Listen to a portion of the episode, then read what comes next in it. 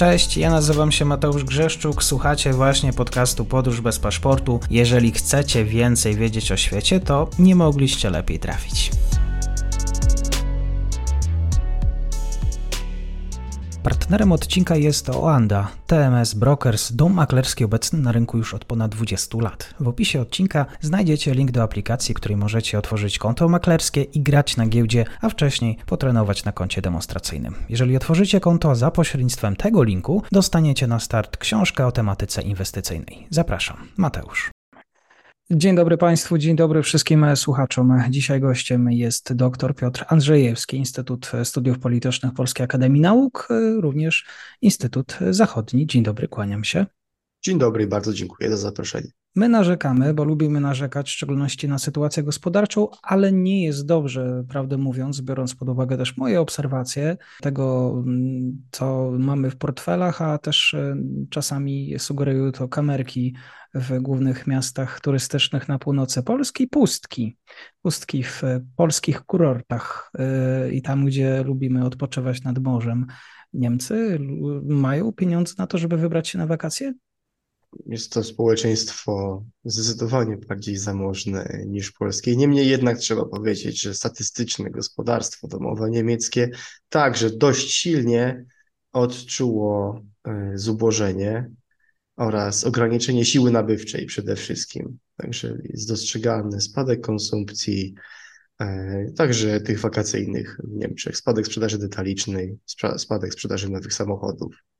No do tego dochodzą jeszcze dane makroekonomiczne, ponieważ mamy już dane z, z dwóch e, kwartałów zeszłego roku i tego roku dostępnych, które wprost mówią o recesji technicznej, która może się po prostu przerodzić w recesję w Niemczech. To akurat nie jest przypadek Polski. U nas e, jest tak, że pomimo tych e, niedomagań naszych portfeli, które odczuwamy wszyscy, mniej lub bardziej dotkliwie, no jednak płace potrafią gonić inflację nie doganiają jej, nie przeganiają jej, niemniej jednak dość szybko gonią, czego w Niemczech nie obserwujemy. Mhm, jest strach się bać, jeżeli nasze gospodarki są naczyniami połączonymi. Z jednej strony tak, oczywiście są bardzo połączone. Kilka miesięcy temu, czy w zeszłym roku padła wiadomość, że jesteśmy już piątym, czy też czwartym partnerem handlowym Niemiec, więc intensyfikacja obrotów handlowych e, z tą wielką gospodarką z naszymi sąsiadami za Odry. Jest, jest, y, ma bardzo dużą dynamikę, y, przy czym trzeba powiedzieć, no Niemcy były w stagnacji już, y, czy w takim bardzo, bardzo powolnym rozwoju. To był, że, że poniżej 1% wzrostu PKB rocznie był już od kilku lat i dynamika wzrostu w Polsce cały czas była, także tutaj jest pewna nierównowaga i są też eksperci na przykład z Polskiego Instytutu Ekonomicznego, którzy uważają, że te dynamiki rozwoju one, one między Polską a Niemcami one się rozjeżdżają. To znaczy, że nie jesteśmy aż tak zależni, e, jakby się wydawało, że jesteśmy troszeczkę bardziej zdywersyfikowani, pomimo dominacji, e, dominacji jednego państwa, w, tym przypadku, w naszym przypadku Niemiec, jeżeli chodzi o tą wymianę zagraniczną. Także jest powód do niepokoju, spowolnienie w Niemczech, ale jeszcze nie podnosiłbym alarmu. W takim razie, jak to wygląda pod kątem cyfr i statystyk, które no, słuchacze też lubią? Bo tak o, kilka dni temu bo taką najgłośniejszą statystyką, która przytoczyła się przez media ekonomiczne i wywołała szereg komentarzy bardzo obszernych, jest fakt, że w ujęciu kwartalnym niemiecka gospodarka skurczyła się o 0,3% PKB, w momencie, kiedy polska gospodarka wzrosła o 3,6%. Ja tutaj od razu chciałbym zrobić takie zastrzeżenie, że dane kwartalne są znacznie bardziej podatne na różne wahnięcia, na wahnięcia sezonowe, na przykład sezon, z branży turystycznej, e, niż takie już zbiorcze dane z całego roku. Niemniej jednak jest tutaj pewne polskie pójście e, wbrew trendowi europejskiemu, bo tych państw, które mogą się takim wzrostem wykazać jest bardzo niewiele w całej Unii Europejskiej, a Niemcy właśnie takiego trendu spadkowego czy też stagnacji są wręcz modelowym europejskim przykładem. Przy czym ich spadek akurat jest jednym z, ich dynamika wzrostu PKB ujemna w tym przypadku jest jedną z najgorszych w całej Unii Europejskiej. Że jest pewien problem i I, I ta sytuacja, bo ona nie, to nie jest tak, że ona się, że nikt nie przewidział. Od, od miesięcy, od lat czytam poważne analizy niemieckich ośrodków analitycznych zajmujących się gospodarką, czy to z IFO München, czy e, IWUS Halle, czy, czy Instytut Ekonomiczny z Kilonii. Cały czas, cały czas biją na alarm, że Niemcy zaczynają mieć strukturalny problem. Widzą to tak, że widzą to tak, że organizacje zewnętrzne, takie jak e, OECD czy Międzynarodowy Fundusz Walutowy, które zwracają uwagę na strukturalny problem niemieckiej gospodarki. Także tymi wahnięciami aż tak bym się nie martwił. Martwimy się tym, co będzie za lat 10-15 bo już teraz, y, też teraz y, jest podnoszone laru w Niemczech wręcz, że jest duży problem. E, od, z Niemiec odpływają e, inwestycje. Ilość, ilość inwestycji zagranicznych, ona spada od pięciu lat z rzędu już. Nie rośnie, tak jak w, pol w, polskim przypadku, myśmy w zeszłym roku przegonili Chiny pod względem wartości inwestycji zagranicznych, bezpośrednich inwestycji zagranicznych, e, Foreign Direct Investment, FDI. Tak, to jest duża informacja. Jesteśmy jednym z największych e, beneficjentów tego trendu, który się nazywa e, friendshoring, czy też close shoring. Już tłumaczę naszym słuchaczom, co to znaczy. To jest przenoszenie, kiedyś był, kiedyś był offshoring, czyli przenoszenie inwestycji do państw, gdzie taniej można było produkować, była tania siła robocza, tańsza energia, tańsze koszty energii, to państwa azjatyckie, e, Chiny, Wietnam i tak dalej. I teraz po pandemii, po tych naderwanych łańcuchach dostaw globalnych, jest e, idea taka, żeby skracać te łańcuchy dostaw i Europa Środkowa jest jednym z większych beneficjentów tego trendu. E, I to jest close shoring, tak? czyli przenoszenie, przenoszenie inwestycji do państw, które są bliżej i skracanie łańcuchów dostaw, a friend shoring to jest przenoszenie inwestycji do państw, które mają podobny profil ideowy, tak? to znaczy wyznają zachodnie wartości, są państwami prawa i tak dalej. I, i tutaj także jakby, jakby Europa Środkowa jest cały czas, jest, jest dużym beneficjentem. Mhm. tego procesu. No jakby oczywiście friendshoring ma, jest wymierzony politycznie w Chiny. Jest to po prostu taka nadbudowa ideowa nad próbami rozdzielenia się troszeczkę gospodarczego z Chin, e, co próbują robić państwa zachodnie pod, pod egidą Stanów Zjednoczonych. Mhm. Mamy strategię wobec Chin. E, mamy pewnie spadek e, udziału i handlu z Rosją. Pewnie tutaj pojawia się też kwestia Indii, Stanów Zjednoczonych. Jak to wygląda ta niemiecka gospodarka w handlu z partnerami zagranicznymi? To znaczy, podstawową informację, jaką tutaj należy przekazać, jest to, że Niemcy to jest potęga eksportowa. Tak? Oni utrzymują się z eksportu i Eksport y, stanowił z reguły ten jeden z najważniejszych filar y, rozwoju niemieckiej gospodarki. I dochodzimy do Chiny chyba najważniejsze, tak? najważniejsze w tym względzie, y, ponieważ inwestycje niemieckie w Chinach były jednym z trzech filarów rozwoju niemieckiej gospodarki w ostatnich 20 latach. Dwa pozostałe filary to była tania siła robocza w Europie Środkowej i Wschodniej oraz tania energia z Rosji. I już po tym, po, już widać, że wszystkie te trzy filary, te trzy kolumny wzrostu niemieckiej gospodarki albo się załamały, albo mocno kruszeją, e, podkopując podstawy dla rozwoju niemieckiej gospodarki, co stanowi duże wyzwanie i duży problem, tak? ponieważ pensje w Europie Środkowej rosną, taniej energii z Rosji już nie ma, no jest problem z Chinami. Obecny rząd Koalicji Świateł Drogowych, a zwłaszcza Partia Zielonych, jako członek rządzącej koalicji w Niemczech, bardzo by chciała dokonać tego decouplingu, czy jak to się teraz określa, deriskingu, tak? czyli, czyli pewnego takiego bezpiecznego rozdzielenia się gospodarczego od Chin. E, rząd niemiecki przestał e, subsydiować niemieckie inwestycje w Chinach na rzecz innych państw azjatyckich. Tylko, że tylko, że niemieckie firmy nic sobie z tego nie robią. Wszyscy ci giganci, tacy jak Volkswagen czy BASF, cały czas dokonują ogromnych inwestycji w Chinach.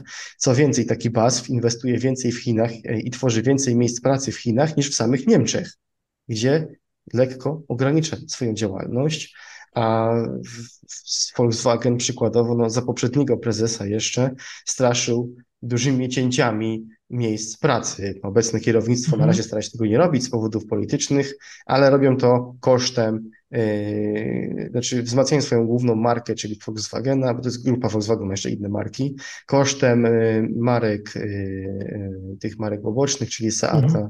i Skody. Tak, próbują ratować te swoje centra, to jest swoje centrum, tą markę główną. Także jakoś starają się zachować te jeszcze miejsca pracy w Niemczech, ewidentnie to jest jakiś tutaj deal polityczny zawarty. I co więcej, nawet nawet same niemieckie firmy nie chcą inwestować w Niemczech mhm. bez potężnych subsydiów ze strony rządu federalnego i poszczególnych rządów krajów związkowych. Tak? To bez tego nic nie zrobią. E, I to nawet, niemieckie firmy, prawda? Tutaj patriotyzmu gospodarczego nie widać. A chyba rekordowe subsydia dostał niedawno Intel, y, któremu udało się wycisnąć rząd niemiecki na astronomiczną kwotę 10 miliardów euro y, na budowę fabryki półprzewodników w Niemczech. To jest wręcz, szant, wręcz szantaż, prawda? Tutaj Intel zaszantażował Niemcy. To są ogromne subsydia. To jest, roczny koszt programu 500 plus w Polsce. Tak? Jedna dotacja dla jednej firmy. Rozmawialiśmy zresztą, poświęciliśmy jeden odcinek na ten temat. Zapraszam Państwa. To jeszcze, jeszcze kolejny na koniec, jeszcze jeden wątek powiązany z rozwojem gospodarczym Niemiec. Jak wpływa na to polityka na te klimatyczna i energetyka również w tej całej układance PKB? To znaczy w, w takim dość głośnym artykule Matthew Kranicznik na serwisie Politico wymienia mhm. politykę klimatyczną, i te energii wędę przede wszystkim, tak? czyli ten taki e, zwrot w polityce energetycznej Niemiec, przechodzenie na zielone źródła energii, wygaszanie e, atomu i odchodzenie od paliw kopalnych, jako jeden, jedna z przyczyn, dla których tych inwestycji w Niemczech nie ma. E, jest ich, jest ich coraz mniej. Znaczy są, są, ale jest ich coraz mniej.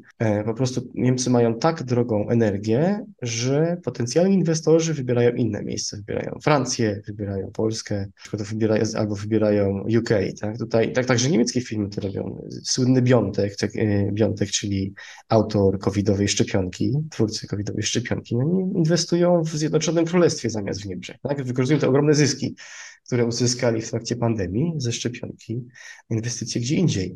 Tutaj ja miałem chciał jeszcze poruszyć e, jeden wątek, bo oczywiście ten, ten, ten, ta polityka Niemiec no nie przysłużyła się dla dla wzrostu e, niemieckiej gospodarki, więc tworzy pewien problem. Natomiast jest jeszcze jeden problem systemowy, który wydaje mi się, że powinien wybrzmieć podczas naszej rozmowy. To jest e, duża słabość kapitałowa. I chodzi też o, o sam rynek kapitałowy, jak i o brak, e, brak inwestorów, którzy chcieliby inwestować w niemieckie firmy. Tak chodzi mi tutaj o globalne e, rynki finansowe, ponieważ tych inwestycje są obecnie niemieckim firmom potrzebne jak tlen żeby dokonać pewnego skoku rozwojowego, żeby zacząć doganiać konkurencję, która pojawiła się w Dolinie Krzemowej w Kalifornii, która swoją drogą, Kalifornia niedługo przegoni Niemcy pod względem PKB. 39-milionowa Kalifornia przegoni 80 ponad milionowe Niemcy, tak jako, jako gospodarka, tak patrząc na tego, jako ciekawostka. No właśnie, patrzę na konkurencję z Kalifornii, czy z państw azjatyckich, z Korei, z Japonii, z Tajwanu i coraz bardziej, coraz większym zakresie z Chin. I żeby zacząć nadganiać, nadganiać Niemcy musie, niemieckie firmy musiały zacząć y, pozyskiwać środki na inwestycje, tylko że nikt nie chce w nie inwestować. I dlaczego? Dlaczego? Powodów jest kilka. Pierwszy, jest, pierwszy to jest taki, że brak takich dużych czempionów, ponieważ Niemcy, niemiecka gospodarka stoi na tak zwany Mittelstand, czyli małych, ewentualnie średnich firmach, które są wysoko wyspecjalizowane, w jakichś inżynieryjnych y, produktach y, na przykład, nie wiem, na, na przykład na, na, na śrubkach i spawach, które są wykorzystywane na platformach wiertniczych, na oceanach, tak, na przykład bardzo taki wyspecjalizowane, ale nie wymagające dużej globalnej firmy do obsługi, tak, to na tym stoi. To takie firmy nie radzą sobie aż tak dobrze na, na giełdzie, albo w ogóle na nie nie wchodzą. Druga sprawa jest taka, że niemieckie firmy nie przynoszą tak dużych zysków więc nie są, czyli nie wypłacają dywidend albo wypłacają bardzo małe dywidendy, co powoduje, że potencjalny inwestor nie jest zainteresowany e, inwestycją w niemieckie e, firmy. I dotyczy to e, Dotyczy to także tych flagowców niemieckich, tych wielkich firm samochodowych, firm chemicznych, optycznych i tak dalej w zeszłym roku, no takim troszeczkę nad, e, cały czas jeszcze, który był w trybie kryzysowym, no naj, najwięcej udało się zarobić e, markom luksusowym które produkują produkty premium, BMW, Maybach na przykład, tak, to no, im się udało uzyskać największe zyski, a Volkswagen znacznie gorzej tutaj, prawda, to bardziej masowa. E, Volkswagen w ogóle musiał się ratować tym, że sprzedażą właśnie marek luksus, w markach luksusowych, w na przykład Porsche, tak, którego też jest właścicielem i kiedy były braki e, na braki półprzewodników, e, chipów komputerowych, te chipy ładowano właśnie do tych samochodów z wyższej półki, a odbiorcy, masowy odbiorca tych samochodów e, samochodów rodzinnych, prawda, z Volkswagena, musieli czekać na przykład, albo dostawali samochody bez e, części elektroniki, która była potem kilka miesięcy po zakupie samochodów domontowywana.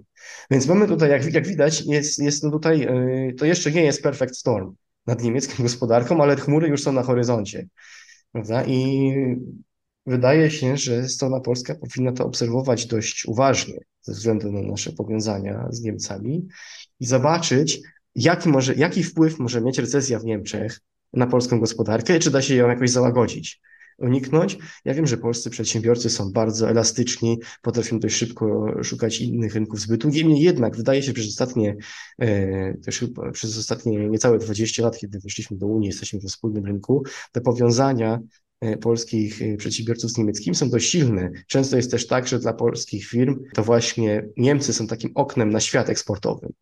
Znaczy, że we współpracy z niemiecką firmą Polska uderza na globalne rynki, zamiast samemu uderzać na globalne rynki, tak? Wykorzystując już tą, tą sieć eksportową wyro, wyrobioną przez lata w Niemczech. I tutaj widzę pewne, e, pewne zagrożenie. Także nie, nie jest dobrze, że się dzieje w państwie niemieckim pod względem gospodarczym i pytałeś, to twoje ostatnie pytanie dotyczyło polityki.